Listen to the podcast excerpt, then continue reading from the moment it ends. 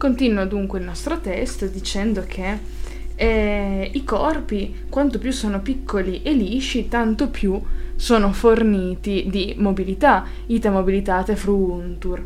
All'opposto, quanti si scoprono di maggior peso e scabri sono tanto più fermi. Eh, ad contra, ecco l'esempio contrario, eh, eo eh, stabilita magis sunt. Ora, poiché la natura dell'animo si è rivelata mobile più di ogni altra, deve essere formata da corpi oltremodo piccoli e lisci e rotondi. Corporibus, questi corpi che compongono l'anima, dunque sono parvis, levibus e rotundis. E, ehm, e che altro esempio porta a sostegno di questa tesi? Ma eh, il fatto che non appena la quiete impassibile della morte ha raggiunto l'uomo,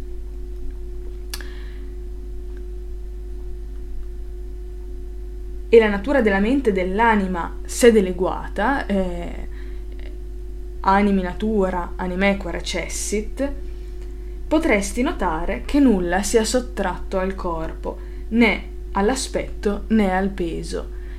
Ad speciem nil ad pondus. La morte lascia tutto indenne, mors omnia prestat, fuorché il senso vitale e il caldo alito, vitalem preter sensum calidunque vaporem.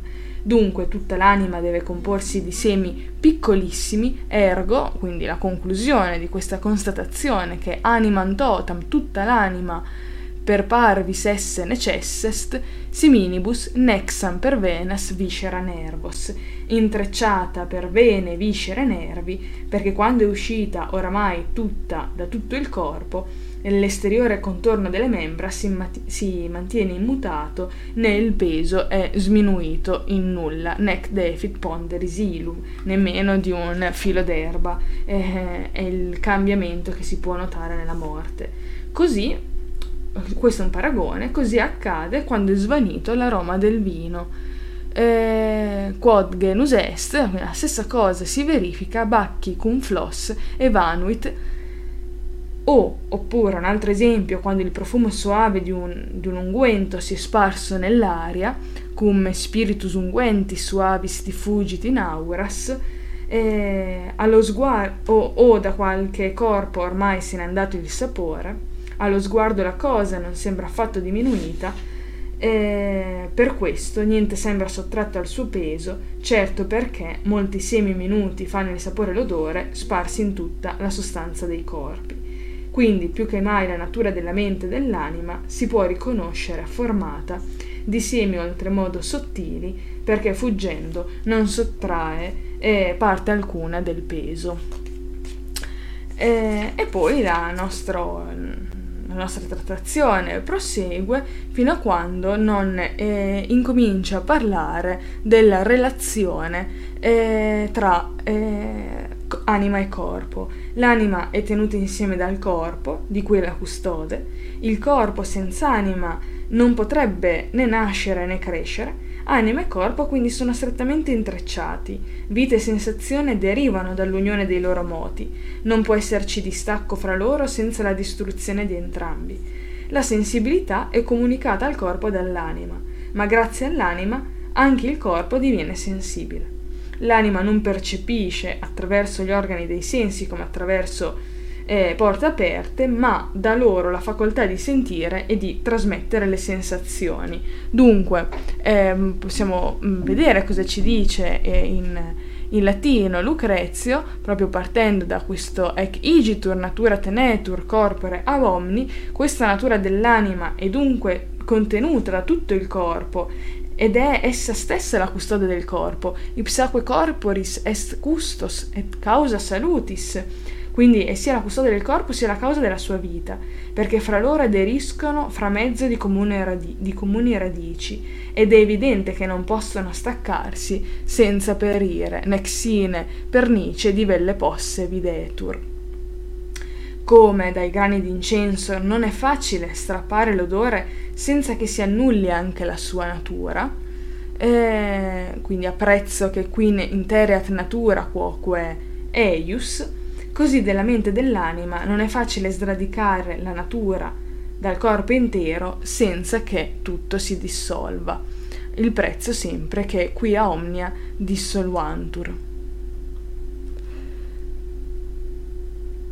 con principi così aggrovigliati fin dall'origine prima, crescono fusi insieme, vivi eh, di vita consorte, ed è evidente che ognuna per sé, senza la forza dell'altra, quindi eh, l'anima e il corpo insieme, o senza l'una dell'altra, le potenze del corpo e dell'anima non possono disgiunte sentire, eh, ma con moti fresse comuni è avvivato dall'una e dall'altra il senso acceso in noi attraverso le carni, per viscera. Inoltre, da sé il corpo non è mai generato, né cresce, né si vede durare dopo la morte. E, e poi continua a dire le membra derelitte possono tollerare la dissoluzione dell'anima, ma periscono dilaniate nel, pro, nel profondo e diventano e, e putrescunt, si, e, si putrefanno. Così fin dal principio della vita il corpo e l'anima, nei mutui contatti, apprendono i moti vitali, mentre sono ancora celati nelle membra e nel ventre materno, per cui non può esserci distacco senza sfacelo e rovina, e discidio mut neque at fieri sine peste maloque. Or vedi perché è connessa la causa della loro esistenza, che sussiste unita anche la loro natura.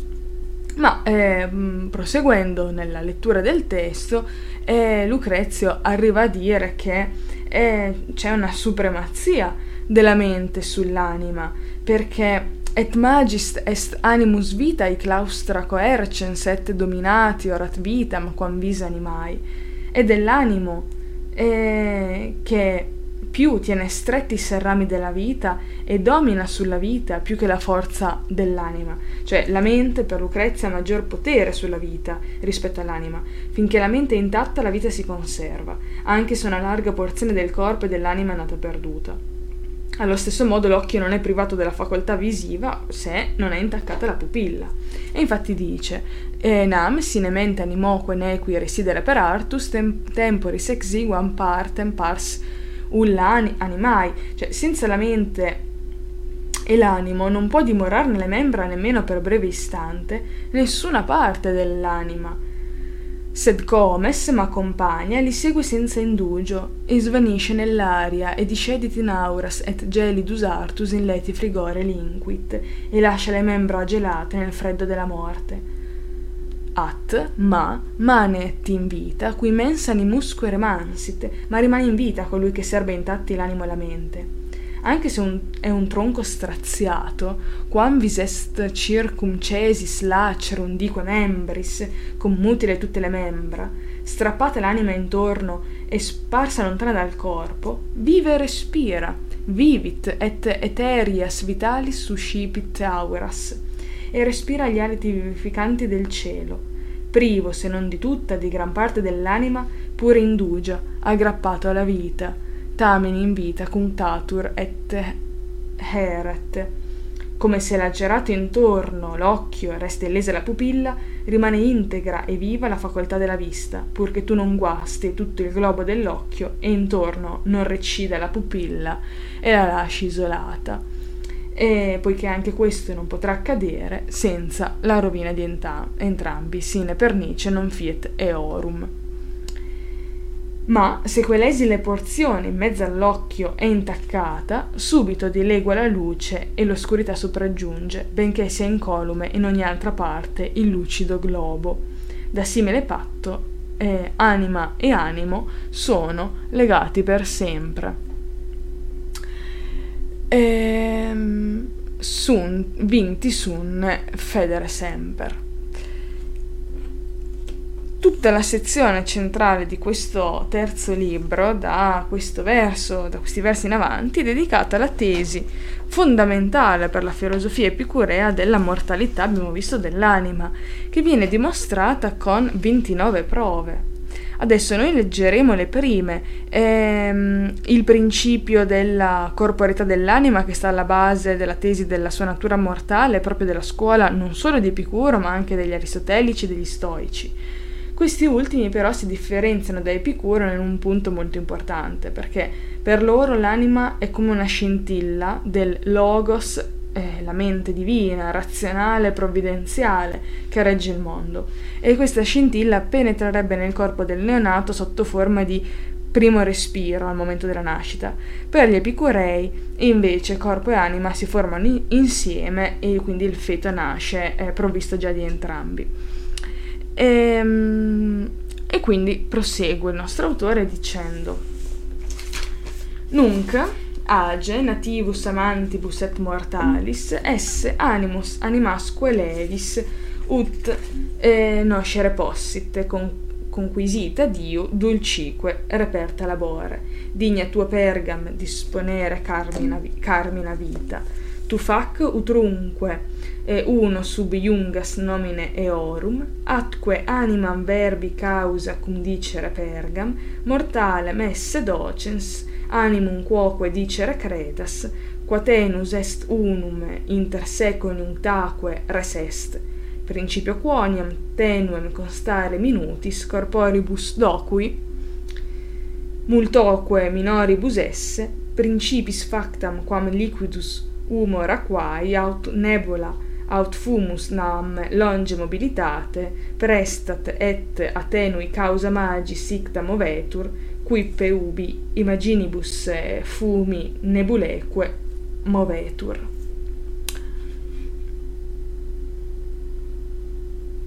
Ecco la parte letta. E quindi vuol dire, ora, eh, perché tu conosca che nelle creature viventi hanno nascita e morte gli animi e le anime lievi, continuerò a disporre eh, questi versi cercati a lungo e trovati con dolce fatica, degni che per essi tu viva. Tu fai di congiungere l'uno e l'altra sotto un solo nome, e quando per esempio io prenda a parlare dell'anima, insegnando ciò che è mortale, pensa che io dica anche l'animo, perché sono, insieme, una cosa sola e congiunti in un'unica essenza. Intanto dimostrato che l'anima sottile è composta da corpi minuti e di atomi molto più piccoli che il fluido umore dell'acqua o la nebbia o il fumo, perché molto li supera in mobilità e da più lieve impulso e mossa, se bastano a scuoterla le immagini del fumo e della nebbia. Come quando, assopiti nel sonno, vediamo eh, gli altari esalare in alto vapore, espandere fiu- eh, fumo. E ehm, questi sono certo simulacri che giungono fino a noi. Nunc agens vuol dire proseguendo. Per sottolineare l'importanza dei concetti che sta per spiegare, Lucrezio introduce a questo punto del libro un nuovo proemio eh, dedicandolo a Memmio. Nativos eh, fino a possis cioè perché tu possa sapere che gli esseri viventi hanno animi e anime lievi che nascono e che muoiono, abbiamo un'infinitiva e, ed è presente la costruzione dativo di possesso.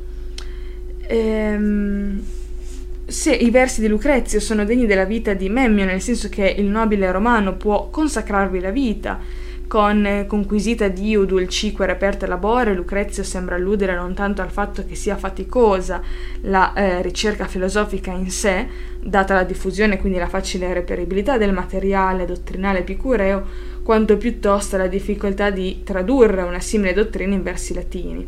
Bellissimo l'ossimoro dulci labore. Ehm, con utrunque e orum, come si dirà nei versi che seguono, Lucrezio si riferisce all'anima e all'animus, cui già in questo libro è riconosciuta una comune natura. E mortale messe docens, ehm, il soggetto dell'infinitiva, eam è sottinteso, animum fino a credas, eh, credas dipende eh, come Jungas eh, da fac ut, si tratta di completive e si può tradurre in italiano anche con un imperativo, credi pure che intendo anche l'animo, e poi nell'infinitivo il soggetto ma è sottinteso. Quatennus è una congiunzione causale in quanto sono un'unica entità e una cosa unita. Principio, innanzitutto sono qui introdotte le prove della struttura atomica dell'atomo, E Lucrezia ha parlato della struttura dell'anima costituita appunto da particelle minutissime proprio mh, mm, nei versi che abbiamo visto eh, precedenti. Multoque acquai eh, con multoque che è coordinata alla causale quoniam doqui e poiché ho spiegato che essa è fatta di particelle assai più piccole di quelle del liquido umore dell'acqua, acquai è genitivo arcaico per acque, mentre l'intera espressione liquidus humor acquai è una ridondanza tipica dello stile lucreziano quando si poteva semplicemente rendere con acqua. Aut nebula, aut fumus è una coppia di complementi di paragone da unire al precedente liquidus humor aquai. Ehm,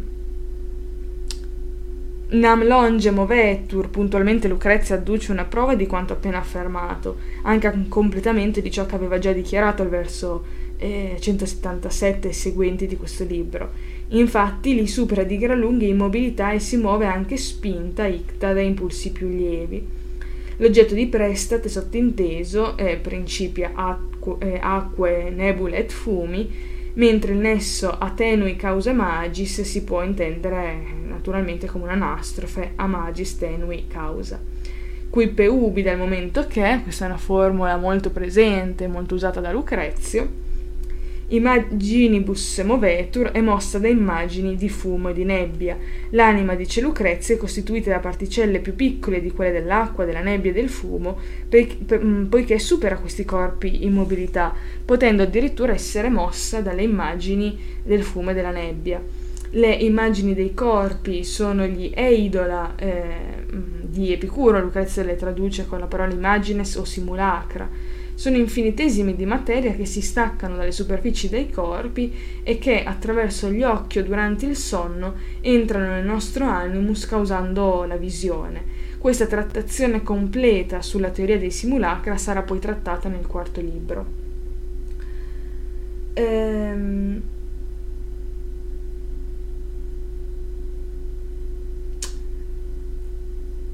Poi prosegue nella nostra proseguiamo leggendo. Quod genus insomnis sopiti, ubi cernibus alte exhalare vapore altaria fer, eh, ferrenque fumum, nam procul ec dubio nobis simulacra geruntur, nunc igitur quoniam, quassatis undique vasis, diffluerum orem, et eh, laticem discedere cernis, et nebula ac fumus quoniam discedit in auras, crede animam, quoque diffundi multoque perire, ocius et citius dissolvi in corpora prima, cum semel ex omnibus membris ablata, eh, recessit, quippe etenim corpus quod vas quasi constiti teius cum coibere nequit, conquassatum ex aliqua re, ac rarefactum detracto sanguine venis, ere qui credas posse anc coiberi e rullo corpore qui nostro rarus magis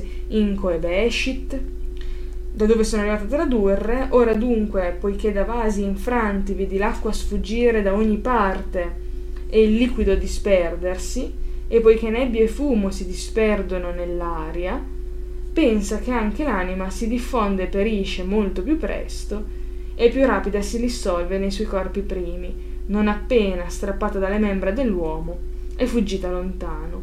In verità sei il corpo, che come il vaso dell'anima non può più contenerla quando per qualche causa è infranto o fatto rado e il sangue si è ritratto dalle sue vene, come puoi credere che possa contenerla l'aria che più rada del nostro corpo si sforza invano di eh, rinserrarla?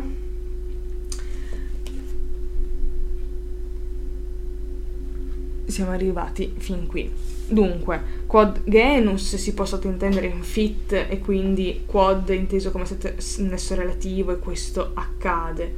E, ehm, nam propul geruntur, eh, senza dubbio questi sono simulacri e giungono a noi. Lucrezia anticipa dunque la teoria epicurea del sogno che troveremo dettagliatamente narrata nel libro quarto termina qui la dimostrazione iniziata sulla natura infinitamente sottile delle particelle di cui è fatta l'anima.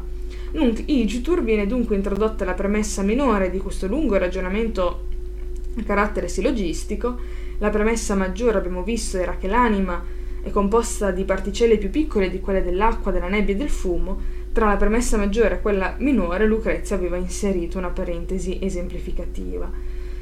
Dunque, quoniam fino a cernis, poiché quando si rompono i vasi vede uscire l'acqua e il liquido lacticem e sperdersi da ogni parte, quassatis vasis ablativo assoluto, si può notare la struttura chiastica con la ripetizione del prefisso e il doppio omoteleuto del verso 435 di fluere e, e, e di scedere sono in chiasmo et nebula quoniam anastrofe per et quoniam nebula ac fumus discedit, discedit sta per eh, si dissipano perché è riferito ai due soggetti sia nebula sia ac fumus ehm, crede fino a prima, quindi pensa che anche l'anima si diffonde e perisce molto più rapidamente, ocius, e si dissolve molto più velocemente, citius, nei suoi corpuscoli primordiali.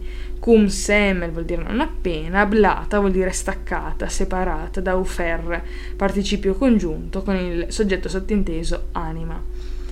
E quip cum coibere nequit nel momento in cui non può più contenerle il soggetto del corpus, et enim vuol dire et enim, cioè è davvero.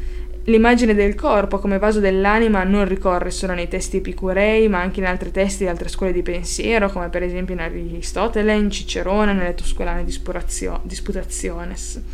Conquassatum, ac rarefactum sono due participi riferiti al soggetto corpus, e nella traduzione si può anche far avvertire una sfumatura causale, in quanto sconvolto e indebolito detracto eh, sanguine venis, qua mm, la causa, eh, segue la causa di questo indebolimento, il sangue che si è ritratto dalle vene, questo detracto sanguine è ablativo assoluto e venis è un ablativo di allontanamento retto dal participio detracto.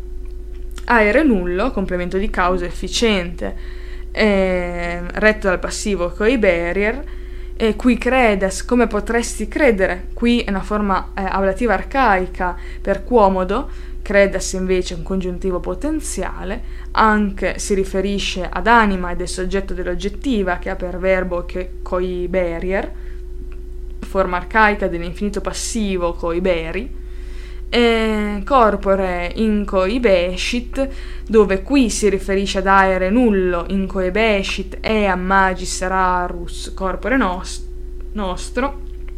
Il senso del discorso è che quando il corpo muore, la densa materia di cui è composto non è più in grado di trattenere l'anima, quindi come si può pensare che essa possa essere trattenuta dall'aria che, come ognuno può vedere, è infinitamente meno densa del corpo?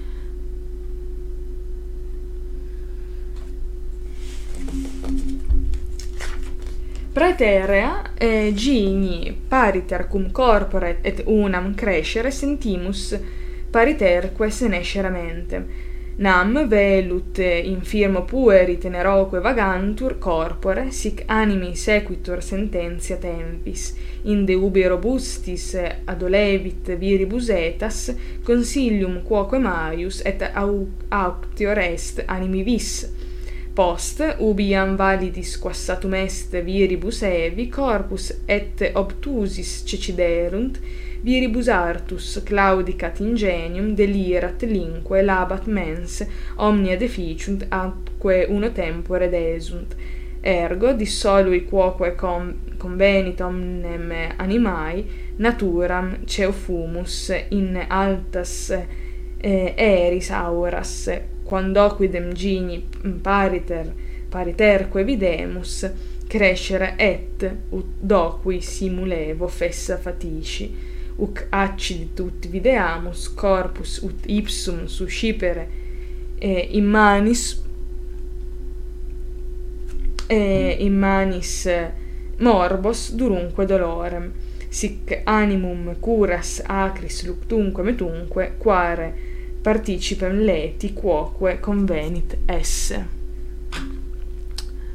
ecco la parte letta dunque Inoltre sentiamo che la mente nasce a un tempo col corpo e con lui cresce e assieme a lui invecchia. Come i bimbi vagano incerti con il corpo debo- debole e tenero, così lo accompagna un gracile senno dell'animo, dell'animo. Quando poi l'età è fatta adulta e le forze robuste, anche il senno è più maturo e cresciuto il vigore dell'animo. Ma quando il corpo è fiaccato dal duro assedio del tempo e stremate di forza cascano inerti le membra, zoppica la ragione, vaneggia la lingua, incespica la mente, tutto vien meno e in uno stesso tempo si spegne. Conviene dunque che anche la natura dell'anima tutta si dissolva, come fumo, nelle alte folate dell'aria, perché vediamo che nascono insieme e crescono uniti e come ho dimostrato, logorati dall'età, nel medesimo tempo si sfanno. A ciò si aggiunge che, come il corpo stesso soffre malattie tremende e duro dolore, così vediamo l'animo patire atroci affanni, cordogli e paura. Convien dunque che sia partecipe anche eh, della morte. Preterea. Viene introdotta la seconda prova della mortalità dell'anima, e cioè che, poiché essa nasce, cresce e, e invecchia insieme col corpo, eh, col corpo deve anche morire. Gini, eh, crescere, senescere, sono tutti infiniti, retta sentimus, hanno tutti per oggetto mentem, Sic fino a tenuis, così una fragile saggezza dell'animo la accompagna, nei fanciulli corpus e animus appaiono ugualmente incerti e malfermi, prova del fatto che le due realtà sono nate nello stesso momento. Ubina temporale, vuol dire quando, adolevit etas, l'età è cresciuta, consilium, come mm, nel libro terzo al verso 139 il termine consilium traduce il greco to eh, logikon, che è la componente razionale dell'uomo. Ehm, et obtusis artus, letteralmente sarebbe e le membra sono cadute in seguito all'indebolimento delle forze. Si può intendere obtusis viribus come un ablativo assoluto oppure come un complemento di causa che risponderebbe in tal caso al robustis viribus del verso 449 e al validis viribus del verso 451 con un'immagine simile per realismo a quella del fanciullo incerto sui propri passi, si chiude il rapido excursus sulle tre età dell'uomo. Risaltano naturalmente le descrizioni fan- del fanciullo e del vecchio anche per l'uso e effetto di espressioni come infirmo corpora nel caso del fanciullo e di validis virbus evi nel caso del vecchio. Queste espressioni creano un forte contrasto non solo per il loro significato, ma anche per i rispettivi contesti semantici in cui sono poste. Pueri, tenero, vagantur evocano infatti l'idea di una vita che deve solo crescere. Quassatum obtusis ceciderunt connotano invece l'idea del disfacimento e della fine. L'abat mens, la mente inciampa, si imbroglia, la materialità e di conseguenza la mortalità dell'anima è ben rappresentata dall'impiego dei verbi che indicano appunto azioni materiali come claudicat, delirat, cioè delirat vuol dire propriamente esce dal solco. Uno tempora, nel medesimo istante, e l'espressione traduce il drammatico e subitaneo venire meno, deficiunt atque desunt, sia delle energie di corpo che quelle di spirito. Eh, Ceu è una particella comparativa arcaica di uso poetico e significa come. Quando acquidem una congiunzione causale, gigni come i successivi crescere e, e fatisce per soggetti sottintesi corpus e animam, come si può eh, congetturare dalla presenza dell'aggettivo fessa nel verso successivo, con essi congiunto al neutro e c'è il chiasmo in eh, rilievo perché è in enjambement tra gigni e crescere. Ehm, dunque abbiamo visto, si aggiunge che, come constatiamo che il corpo stesso soffre tremende malattie e un insopportabile dolore, così consentiamo che l'animo soffre affanni pungenti, morte e paura.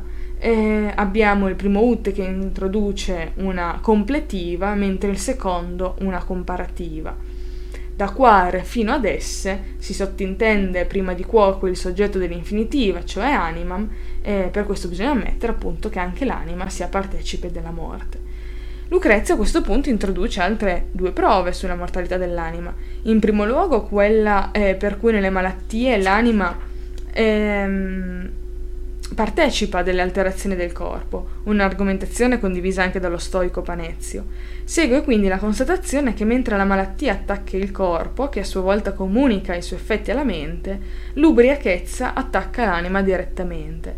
Si tratta dunque di un ragionamento speculare a quello precedente. In entrambe le argomentazioni Lucrezio continua a dar prova di grande realismo descrittivo, la situazione del moribondo, le condizioni fisiche dell'ubriaco sono tratteggiate con grande efficacia, non senza una punta di ironia e eh, di comicità. Proseguiamo la lettura. Quinetiam moribus in corporis avius errat, sepe animus, dementi tenim deliraque fatur, interdunque gravi letargo fertum in altum eternunque soporem oculis nutunque cadenti, unde neque exaudit voces net noscere vultus, illorum potis estat vitam qui revocantes circumstant lacrimis rorantes ora gena, genasque. Quare animum quoque dissolui fateare necessest, quandoquidem penetrant in nemo contagia morbi, nam dolor ac morbus leti fabricatur, fabricator, ut erquest multorum exitio perdocti quod sumus ante, denique cur hominem cum vini vis penetravit acris et in venas dicessis diditus ardor, consequitur gravitas membrorum, prepediuntur cura vacillanti tardes tardescit lingua madet mens nant oculi clamor singultus iurgia gliscunt et iam cetera degenera degenere hoc quecunque secuntur. Cure assunt nisi quod vehemens violentia vini conturbare animam consuevit corpore in ipso? Dunque anzi nei morbi del corpo l'animo spesso vaga smarrito demente parla in delirio e talvolta da grave letargo e trascinato in profondo ed eterno sopore, con gli occhi e la testa cadenti, da cui non ode la voce né può riconoscere i volti di quelli che intenti a richiamarlo alla vita gli stanno intorno, rigardo, rigando di lacrime il volto e le guance. Perciò è necessario tu ammetta che anche l'animo si dissolve dal momento che penetra in lui il contagio del morbo. Dolore e malattia sono artefici entrambi di morte, come la fine di tanti ci ha finora insegnato. E perché mai, quando la forza inebriante del vino ha penetrato l'uomo e l'ardore si è sparso diramandosi nelle sue vene, segue gravezza di membra, le gambe impastoiate lo fanno barcollare, si inceppa la lingua, si eh, intorbida la mente, guazzano gli occhi, urli, singhiozzi insulti s'accavallano e quant'altro di simile accompagna l'ebbrezza?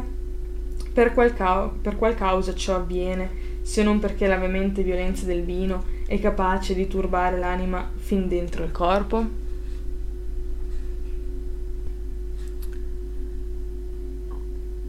Dunque, quin etiam e anche moribus, mori, mm, morbis in corporis anastrofe per in morbis corporis, espressioni di questo tipo sono frequenti con il genitivo che è trattato come se fosse un aggettivo e la preposizione viene collocata nel mezzo. Avius va concordato con animus al verso successivo e vuole dire senza via, quindi smarrito. Deliraque fatur si sottintende verba, pronuncia, paro- pronuncia parole sconnesse. Ehm, in altum soporem in un profondo interminabile sonno, quello che noi chiameremmo il coma eh, ocul, oculis nutunque cadenti, eh, il, il, participio cadenti è riferito sia a oculis sia a nutu, con gli occhi e il capo cadenti. Nutus letteralmente sarebbe il cenno del capo, ecco perché il cenno del capo che consente, fa sì con la testa dall'alto al basso, quindi eh, cade. Unde per cui l'aggettivo potis deriva dalla stessa radice del verbo possum, non è in grado, potis est, ehm, di eh, ad vitam genasque eh, coloro che cercando di, chia- di richiamarla in vita gli stanno attorno bagnandolo di lacrime eh, bagnando di lacrime il viso e le guance, questa scena, oltre a ritardare il dramma del, del moribondo, se- sembra alludere ai lunghi rituali romani della conclamatio funebris, che duravano addirittura una settimana e solo dopo che erano stati scrupolosamente eseguiti, eh, senza alcun esito, si considerava il malato morto. Quare vuol dire perciò, serve a concludere il ragionamento, fateare necessest, fatearis necesse est, sarebbe questa la costruzione di necesse est con il congiuntivo senza ut che è attestata sia in prosa come ne fa uso Cicerone, ma anche in poesia già usata Virgilio. Quando quidem la congiunzione causale, dal momento che, poiché, in eum vuol dire eh, in animum, Nam dolor uterquest, dolore e malattia sono entrambi operai della morte, uterquest sta per uterque est, quod antea per docti sumus multorum exitio, cosa che abbiamo sperimentato prima di adesso in virtù della fine di molti. Denique cur e infine perché è una formula di passaggio eh, al secondo argomento, cur regge un'interrogativa diretta, eh, cum vis vini acris penetravit hominem, quando la forza di un vino forte penetra nell'uomo, in Venas gli antichi pensavano che il cibo e i liquidi fossero distribuiti nel corpo att- direttamente attraverso le vene, Diditus, participio perfetto dell'arcaico didere, equivale, equivale a disperdere, diffondere, nella traduzione si può sostituire con un gerundio, quindi diffondendosi. Consequitur, primo di una lunga serie di verbi reggenti del periodo, ne consegue, ne deriva che, una, c'è questa pesantezza delle membra, gravitas membrorum, poiché l'anima non è più in grado di sostenerle, e le gambe sono impacciate a lui che vacilla, eh, prepediuntur crura vacillanti. Nant oculi, gli occhi vagano, letteralmente nuotano di qua e di là, grida, singhiozzo, ingiurie si fanno più forti, il raro verbo gliscere vale propriamente a crescere a poco a poco e ha per soggetti clamor, singultus, iurgia, uniti per asindeto e, e, ormai segue tutto quello che è dello stesso genere rispetto a quanto detto sopra.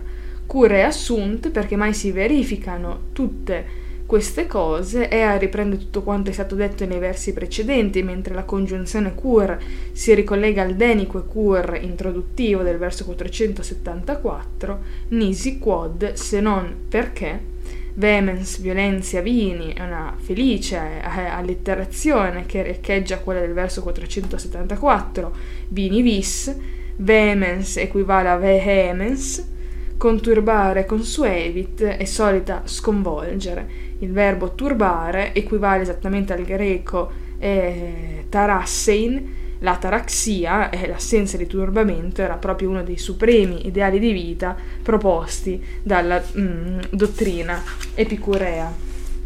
E poi continua il, lo sviluppo del ragionamento che possiamo vedere più velocemente. At quecunque queunt conturbare inque pediri, ma quel che può essere sconvolto e eh, paralizzato attesta che se una forza poco più aspra lo penetri dovrà morire privato dell'esistenza futu- eh, futura, eh, privata futuro, anzi afferrato a un tratto dalla violenza del morbo, spesso davanti ai nostri occhi un uomo, come per folgore, stramazza, schiuma, geme, trema in ogni membro, eh, vaneggia, irrigidisce i muscoli, si contorce, anela interrottamente e divincolandosi spossa le membra. Eh, certo perché, lacerato attraverso le giunture dalla forza del male, l'anima tumultua schiumando come nel salso mare sotto le forze gagliarde dei venti rimbombano le onde. Ehm, e si sprigionano gemiti perché le membra sono straziate dal dolore e ancor più perché i semi della voce sono espulsi e per la bocca escono fuori in groppo, passando dove sogliono e dove già aperta è la via. Insorge il delirio perché la forza dell'anima e della mente è sconvolta e come insegnai, fatta brani qua e là, sbattuta, straziata da quello stesso veleno. Ehm, poi quando è ormai rifluita la causa del morbo e l'acre umore del corpo corrotto è ritornato nelle sue latebre, allora, quasi vacillando, prima si rialza e pian piano torna all'uso di tutti i suoi sensi e eh, recepta anima e riprende l'animo. Dunque, se la mente e l'anima fin dentro il corpo sono scosse da malattie così gravi e patiscono miseramente straziate, come puoi credere che senza il corpo, nell'aria aperta, in compagnia dei venti impetuosi, possano continuare la vita? E se vediamo che la mente si cura come il corpo malato, e sanari corpus at egrus cernibus, e può essere trasformata dalla medicina, anche questo ci avverte che la mente ha vita mortale, id quoque presagit mortalem vivere mentem. E, e, e poi mh, mm, prosegue nella, eh, nella, dimostrazione dei casi, denique mh, mm, sepe, infine spesso vediamo un uomo andarsene a poco a poco, paulati cernibus homine ire, e membro a membro perdere il senso vitale, de perdere sensum vitalem. Prima nei piedi il lividire le dita e le unghie, quindi i piedi e le gambe morire, poi di lì per le altre membra avanzare a lenti tratti le orme della gelida morte, i reali ostractim gelidi vestigi aleti. Scinditur, e poiché si lacera questa natura dell'anima, ne esce fuori intatta in un istante, deve essere ritenuta mor- ne esce fuori intatta in un istante, deve essere ritenuta mortale. Ma se credi che possa da sé ritrarsi all'interno per le giunture e restringere insieme le sue parti e così togliere la sensibilità a tutte le membra, tuttavia quel punto dove si riunisce tanta copia d'anima dovrebbe rivelarsi dotata di senso più vivo, ma poiché quel punto non esiste, eh, qui quoniam nunqua, nunquamst, certamente, come ho detto, innan- come ho detto prima, l'anima dilaniata si sparge fuori, eh, interi ergo, dunque perisce. Et quonia mens est hominis parsuna locoque, e poiché la mente è una parte dell'uomo che rimane fissa in un luogo determinato, fixa mane certo, come sono le orecchie, gli occhi e ogni altro senso che governa la vita, e come una mano, un occhio e il naso, staccati da noi, non possono sentire né esistere, anzi in breve tempo si sfanno in putredine, così l'anima eh, non può esistere da sé senza il corpo e senza l'uomo stesso, che sembra contenerla come un vaso o qualunque eh, altro oggetto a lei più saldamente congiunto tu preferisca immaginare perché a lei, con saldo vincolo, il corpo aderisce. Eh, quando quid connexu corporus adheret. Ehm, ultima parte insomma, che possiamo leggere su questo eh, inerente a questo discorso ehm, lo troviamo eh, appena più, più, in fondo ehm, quando dice eh, nec sibi enim quisquam morien sentire videtur ire foras animam incolumen de corpore toto nec prius ad iugulum et supera succedere fauces verum deficere in certa regione locatam cioè in verità nessuno morendo mostra di sentire che, gli, che l'anima gli esca fuori intera da tutto il corpo e prima monti alla strozza e poi più in alto alle fauci ma che vien meno ferma in una certa regione come degli altri sensi, avverte che ciascuno si estingue nel suo organo. Ma se la nostra anima fosse immortale, quod si immortalis nostra foret mens, mentre muore, non tanto di dissolversi si lagnerebbe, ma piuttosto di uscire, lasciando la spoglia come una serpe. E quindi non tan se morins dissolvi conquere retur, sed magis ire foras vestenque relinquere, relinquere ut anguis.